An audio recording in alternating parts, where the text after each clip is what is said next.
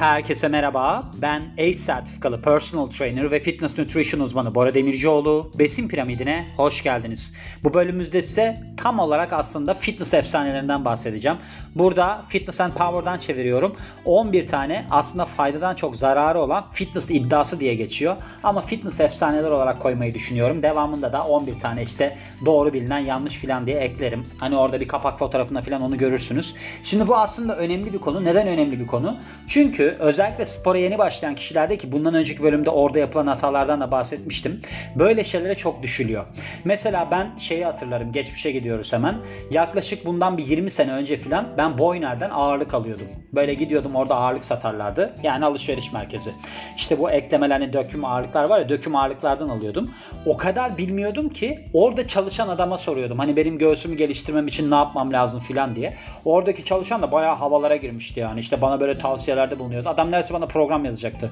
Yani şaka da yapmıyorum. Gerçekten de yazacaktı yani. Öyle bir şeylerden bahsetmeye başlamıştı. Sonra ben döndüm tabii işten. Aman dedim bu ne anlayacak. Şimdi burada da aslında bahsedilen şeyler benim kendi yorumumla harmanlanacağı için doğru olacak sizler açısından. Çünkü ben bunu yaşadım. Gerçekten de hani bu besin piramidini benim aslında oluşturma amacım da buydu. Sizlerin ya da dinleyen kişilerin yaşamasını istemiyorum. Şimdi bunlardan ilki aslında şu. Şimdi bundan çok çelişeceğim ben. Birinci mit olarak geçmiş. Eğer ki forma girmek istiyorsanız haftada 1-2 kez çalışmanız yeterlidir deniliyor.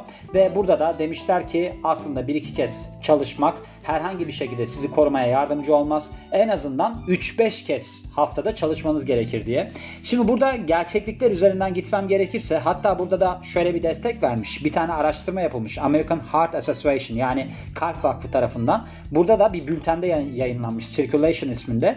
Burada demişler ki eğer ki sizin kalbinize yönelik sağlık faydaları edinmek istiyorsanız haftalık olarak 4-5 kez antrenman yapmanız gerekir denilmiş. Şöyle burada bahsettiği antrenman hangi antrenman o belirsiz. Şimdi kalple alakalı olarak mesela kardiyo antrenmanı en etkili, en iyi olanı kardiyovasküler yani. Onları yaptığınızda işte yürüyüş de buna giriyor. Şimdi burada hani 3-5 kez diyor ya aslında burada biraz kafa karışıklığı da, karışıklığı da var.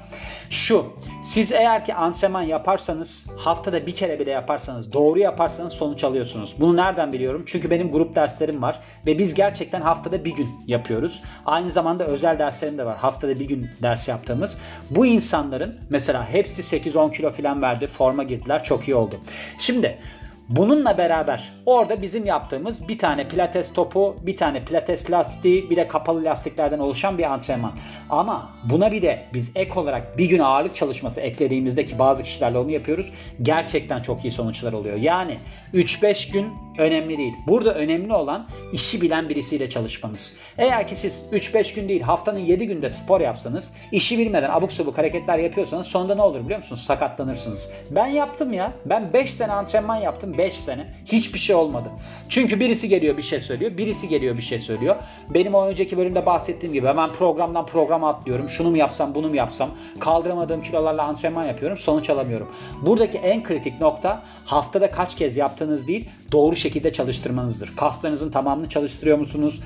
Geri olan kaslarınız vardır. Yani bazı insanın mesela göğsü çok gelişmez. Ona odaklanması gerekir. Tabii ki 3-5 gün yaparsanız, doğru yapıyorsanız çok daha iyi sonuç alırsınız. Ama zamanınız yoktur. Şu kafa oluyor mesela. Ben 3-5 gün yapamıyorum zaten ben yapmayayım. Öyle bir durum yok. Ben diyorum size ben bunu yapıyorum. Yani bir günle çok iyi sonuçlar aldık. Burada devamında bununla alakalı noktalar da var. Onun için burada hepsini bitirmiyorum.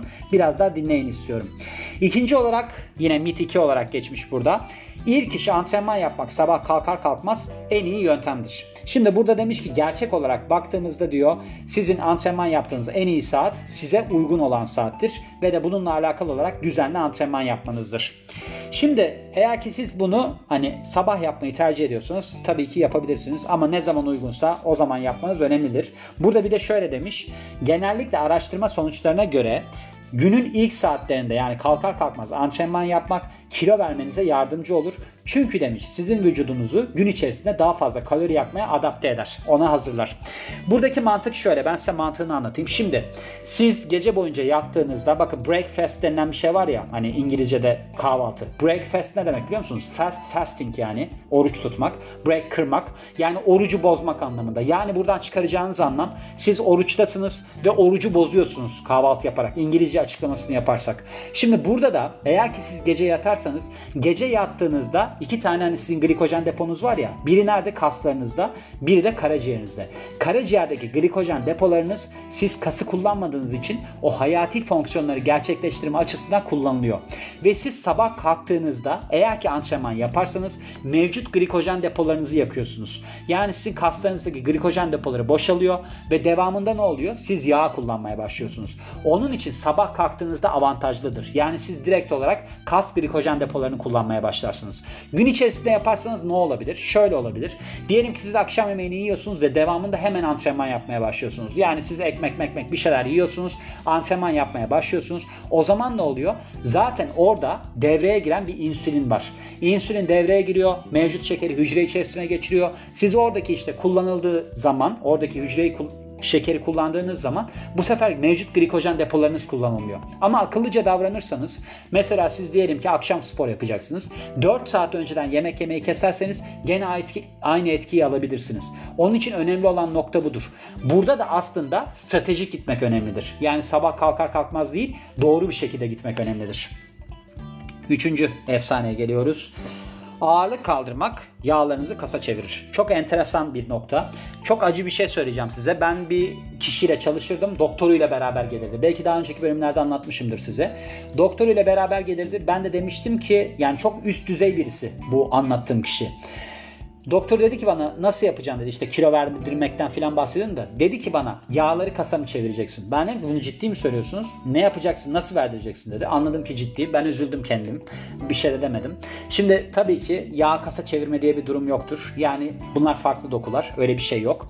Şimdi burada burada farklı bir nokta olduğu için yapabileceğiniz şey şu. Siz yağınızı götürürken kaslanırsınız Şimdi yağa göre kas daha az yer tutuyor ve daha sıkı. O zaman ne olur? Daha güçlü, daha ince bir vücudunuz olur. Yani nokta budur. Bir de bununla beraber şöyle bir şey var.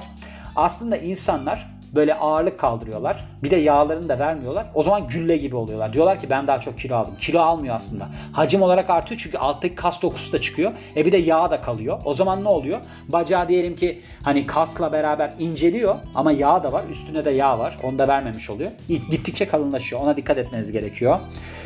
Ve yani bu noktada aslında yağınızı düşürmeniz önemli. Hani beslenmenize dikkat etmeniz önemli.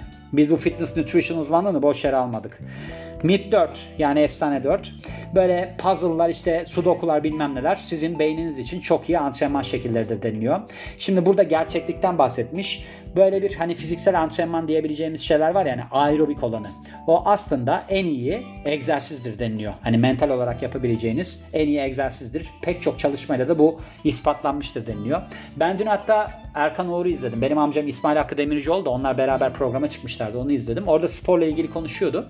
Şimdi akıllı adamın mantık yürütmesi de çok farklı oluyor. O dedi ki işte spordan bahsederlerken o dedi beyin için de dedi çok iyidir dedi. Çünkü dedi hani kan dolaşımınızı iyileştirir, oksijenin gitmesini sağlar falan. Adam bayağı yani mantık yürüterek ki kendisi önceden fizik mühendisliği okumuş bir insandır onu çok iyi anlattı. Dedim ki bak ne kadar basit bir şekilde çok doğru anlattı. Burada burada da ondan bahsediyor. Şimdi eğer ki aerobik egzersiz yaparsanız tabii ki sizin kalp ritminiz artacaktır ve bununla beraber terleyeceksinizdir ve hani sürekli olarak hareket halinde alacaksınızdır.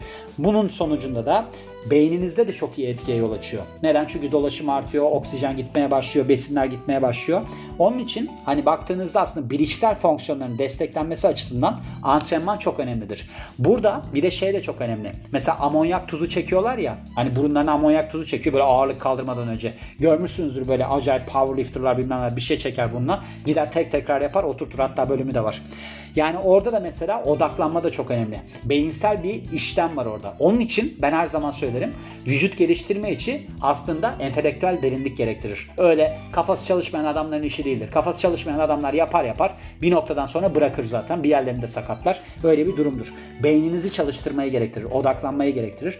Beyne de çok faydalıdır. Yani burada aerobik dediği şey aerobik glikoliz de var. Aerobik glikoliz neye giriyor? Ağırlık antrenmanının bir kısmı da mesela aerobik glikolize giriyor. Mesela anaerobik glikoliz glikoliz temelinde hipertrofi antrenmanında olan şey ama devamında ne oluyor? Aerobiye de geçiş yapıyor. Çünkü bizim yaptığımız şeyde işte 12 tekrarlık bir antrenmanda devamını uzatabiliyorsunuz. Yani totaline bakarsanız antrenmanın aslında tam anlamıyla aerobik glikolize yakın.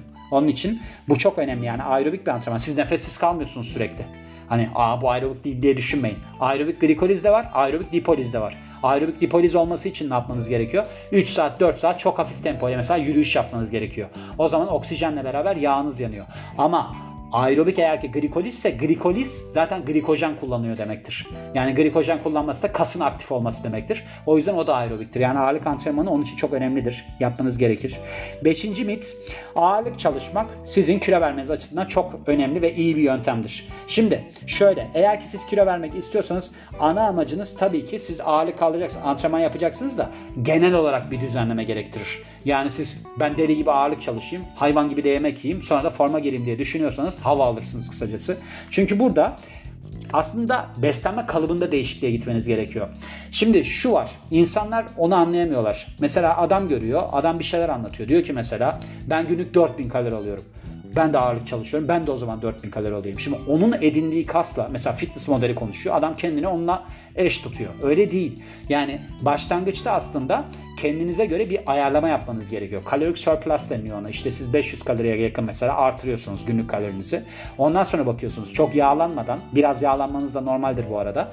Devamında neler ortaya çıkıyor ona bakıyorsunuz. Onu da işte ben bunu çok iyi anlayabiliyorum yani yeni başlayan birisiyseniz ayarlamanız çok zor. Çünkü şöyle siz alırsınız mesela yemek yersiniz.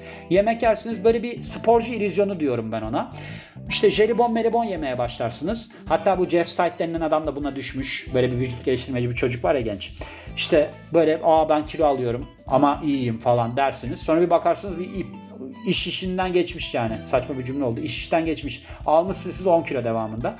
Ondan sonra onu kontrol etmek zorlaşır. Onun için hep kontrollü gitmeniz gerekir. Bununla ilgili de bir madde var. Onun için burada hepsini söylemiyorum. Altıncı olarak sit-up ya da crunchlar falan karın için çok iyi egzersizlerdir. Şimdi burada aslında şöyle demiş yani gerçek olarak baktığımızda sit-up onunla kıyasladığımız zaman ya da crunchla kıyasladığımız zaman plank yapmak pek çok kas grubunu devreye sokar. Bunun içerisinde işte sırtınızda işin içine girer. Oblik yani yan karın kaslarınız da işin içine girer ve de ön grup kaslarınız. Yani anterior zincir ve de posterior zincir kaslar hepsi devreye girer deniliyor. Doğru daha fazla kas aktivasyonu oluyor ama şu da var. Şimdi bir hareket yaptığınızda yani bir bükülme hareketi yaptığınızda geriye doğru açıldığınızda ne oluyor? Sıkıştırdığınız kası geriye doğru uzatıyorsunuz. Aslında kasın geliştiği nokta uzadığı noktadır. Yani konsantrik fas sıkıştırdığınız, eksantrik açıldığı nokta. Açılmaya getirmeniz gerekiyor. Yani biraz daha açtığınız noktalı hareketler daha iyi geliştirir. Tabii ki bunun yanında pek çok hareket yapabilirsiniz yani. Hani bir tanesinde yaptığınızda hareketi yaptığınızda rectus abdominis devreye girer. Sadece kalkıyorsanız. Yan karın için biraz çapraza doğru gitmeniz gerekir. Onları kendiniz ayarlayabilirsiniz. Yani bu şey değildir. Onu yapmayın plank yapın. Bu çok daha fazla kas grubunu devreye soktuğu için çok iyidir ona göre denilebilecek bir şey değil. Yedinci olarak mit bazında bakarsak sadece ağırlık kaldırmak erkeklere özgü bir durumdur. Maalesef böyle bir yanlış durum var. Yani kadınlar korkuyorlar bundan çünkü ayı gibi adamlar birbirlerine tokat atarak ağırlık çalıştıkları için kadınlar da korkuyor durumdan. Bir de her kadının yanına yapışan bir adam oluyor spor salonunda. Sen o hareketi yanlış yapıyorsun. Ben göstereyim isterseniz falan. Ya da yanında durur. Kadın ne hareket yapıyorsa o da yanında ona benzer bir hareket yapar falan. Rahatsız edici durumlar vardır. Bir de kadınlarda şey var ya bu hani vücut geliştirme Mrs. Olympia olan kadınlar var ya onlardan dolayı bir korku gelişiyor. Kadınlar steroid vurmadığı sürece çok iyidir. Mesela kemik yoğunluğunu artırması açısından da onun bir yasası var hatta Wolf yasası diye ağırlık bindirmek kemiklere kemik yoğunluğunu artırır. Şimdi bu pilates pilates gibi olaylarda bu durum yok. Yani bunu söylüyorlar hani öyledir falan da ağırlık çalışmak önemlidir. Ağırlık çalışılması gerekir. Mesela böyle kilolu kadınlarda ip atlatırlar falan. Yani hani ağır olduğu için zaten kemik yoğunluğu o kendi vücuduyla da artırabilir diye. Bu da doğru bir yaklaşım değil bana kalırsa. Neden? Çünkü ağırlığı fazla olan bir kadına eğer ki ip atlatırsanız dizleri falan da sorun çıkarabilir devamında. Ama şu var eğer ki doğru oluşturulmuş bir programsa kadınlarda ağırlık çalışmak inanılmaz iyi sonuç verir. Çok güzel fizik yapar. Şuna hiçbir zaman kanmayın. Pilates videoları izliyorsunuz ya da işte pilatesçi kadınlar görüyorsunuz. Diyorsunuz ki çok iyi fizik yapmış falan. O kadınların %90'ı geçmişinde başka bir şey yapmış oluyor. Mesela Amerika'dakiler amigo kız oluyor ya da balerin oluyor bir şey oluyor. Sonra sakatlık yaşıyorlar. Sakatlık yaşadıktan sonra pilatese geçiyorlar. Kendilerine böyle bir rehabilitasyon tarzında falan. Çünkü artık diğer hareketleri yapabilecek halleri kalmıyor. Ama vücut var. Vücut olduğu için siz izliyorsunuz. O diyorsunuz ya pilatese ne kadar iyi fizik yapmış. Öyle bir durum olmuyor genellikle. Pilates yani aletli pilates bakarsak son derece sıkıcı bir aslında antrenman şekli. Yani hani onun içerisinde kalıp devamında çok iyi fizik yapmak. Bakın ben bir sürü pilatesçi tanıyorum. Kendileri yapmıyorlar. Bakın net söylüyorum kendileri yapmıyorlar. Ders veriyorlar kendileri yapmıyorlar. Birçoğu benim dersime girmek için bana mesaj atıyor kendim motive olup yapamıyorum diye. Neden biliyor musunuz? Çünkü her insana uygun bir şey değil. Daha çok böyle zaten Joseph Pilates tasarladığında o reformer aletini yerinden kalkamayacak insanlar için tasarlamış. Yani böyle çok hafif hareketler yapabilecek işte biraz kasları güçlensin falan diye. Sonra onu evrilttiler. Tabii ki vücudu çok iyi olan insanlar için acayip zor hareketler var. Bu bir gerçek. Ama siz başladığınız noktada onları zaten yapamıyorsunuz. Kas gelişimi açısından o yaklaşımlar yanlış oluyor. Onun için ağırlık antrenmanından kadınlar sakın korkmasınlar. Doğru yapıyorsanız çok iyi sonuçlar alırsınız. alırsınız. Sekizinci olarak siz eğer ki formdaysanız formdan çıkmanız için en azından 2 hafta geçmesi gerekir. Burada da demiş ki sizin 7 gün içerisinde hafif hafif gerilemeye başladığınız durum ortaya çıkacaktır. Ben de katılıyorum buna açıkçası. Çünkü neden biliyor musunuz? Yani düzenli egzersizi bırakırsanız çok çeşitli şeyler olabiliyor. Mesela düzenli egzersizi bırakan bir insan zaten günlük olarak yaktığı kaloriyi yakmamaya başlıyor. Biraz yağlanmaya başlıyor. Çalıştırmadığı kaslar yani çalıştığı kaslar çalıştırılmamış hale geliyor. O zaman ne oluyor? Atrofi oluyor, küçülmeye başlıyor. Yani o açıdan hemen sorunlar çıkmaya başlıyor başlıyor. En temelinde kilo almaya başlıyor insanlar. Çünkü neden? O zaman işte kalori yakmıyorsunuz yani sonuçta. Kaslar kasılmadığı için daha fazla böyle bir kalori yakma ihtiyacı falan olmuyor. Bir de vücut kullanmadığı şeyi hemen bırakır, geriletir. Onun için yani düzenli egzersize devam etmeniz gerekiyor. Haftada bir günde olsa bakın söylüyorum size ben bir gün yapıyorum dersi herkes forma giriyor ama bir gün geliyorlar. Bu kadar. Bir gün gidiyorum derse çoğu kişiyle ben özel dersi bir gün yapıyorum. Onlar da sonuç alıyorlar. Onun için yani bir günde olsa yapmanız gerekiyor. Dokuzuncu olarak maraton koşmak en iyi şekle girme yoludur. Şöyle siz eğer ki kısa mesafe de koşsanız şekle girebilirsiniz denilmiş. Yani bu zaten saçma bir yaklaşım. Şöyle, şimdi insanlarda bu runners high deniliyor hatta buna. Böyle bir koşma bağımlılığı var. Bu koşan insanlarda şeyi de görürsünüz mesela. Fizikleri de çok iyi değildir. Yani koşar. Mesela böyle ya çok zayıftır ya yine de kiloludur. Çünkü bu kilolu olanlar acayip derecede hani ben çok koştum deyip yemeğe abanırlar. Kilo alırlar. Diğerleri de kaslarını yakarlar. Deli gibi koşmaktan. Şimdi burada yaklaşım çok önemli. Yani mesela yapılan araştırmalarda burada da söylüyor. Mesela kısa süreli patlayıcı antrenmanlar yani egzersiz şekilleri de uzun mesafe koşuları kadar etki eder deniliyor. E tabii ki burada baktığınız zaman şu var. Şimdi enerji sistemlerini eğer ki doğru şekilde bilirseniz demin de bahsettiğim gibi aerobik sistemler, aerobik glikoliz, aerobik lipoliz. Şimdi ikisi de aerobik bunların. E bir tanesinde hani kısa patlayıcı koşular yaparsınız. Mesela bir tanesi atıyorum aerobik lipoliz yağ yakacağımız şekilde biz 3 saat hafif hafif yok koşusu yapıyoruz atıyorum. Bu da değil de bu da çok da yani hani hafif tempolu yürüyüş yapıyorum mesela. Diğerinde de ben aerobik glikolizle mesela işte patlayıcı koşular yapıyorum ama işte maksimum 10 kilometreyle koşuyorum. Bu da aerobik mesela oluyor. Şimdi şununla karıştırmayın. Anaerobik kısmı da var bunun. Anaerobikte de ne oluyor? Böyle deli gibi koştunuz yani. Hiç nefesinizin olmadı. Anaerobik yani. Aerobik olmayan.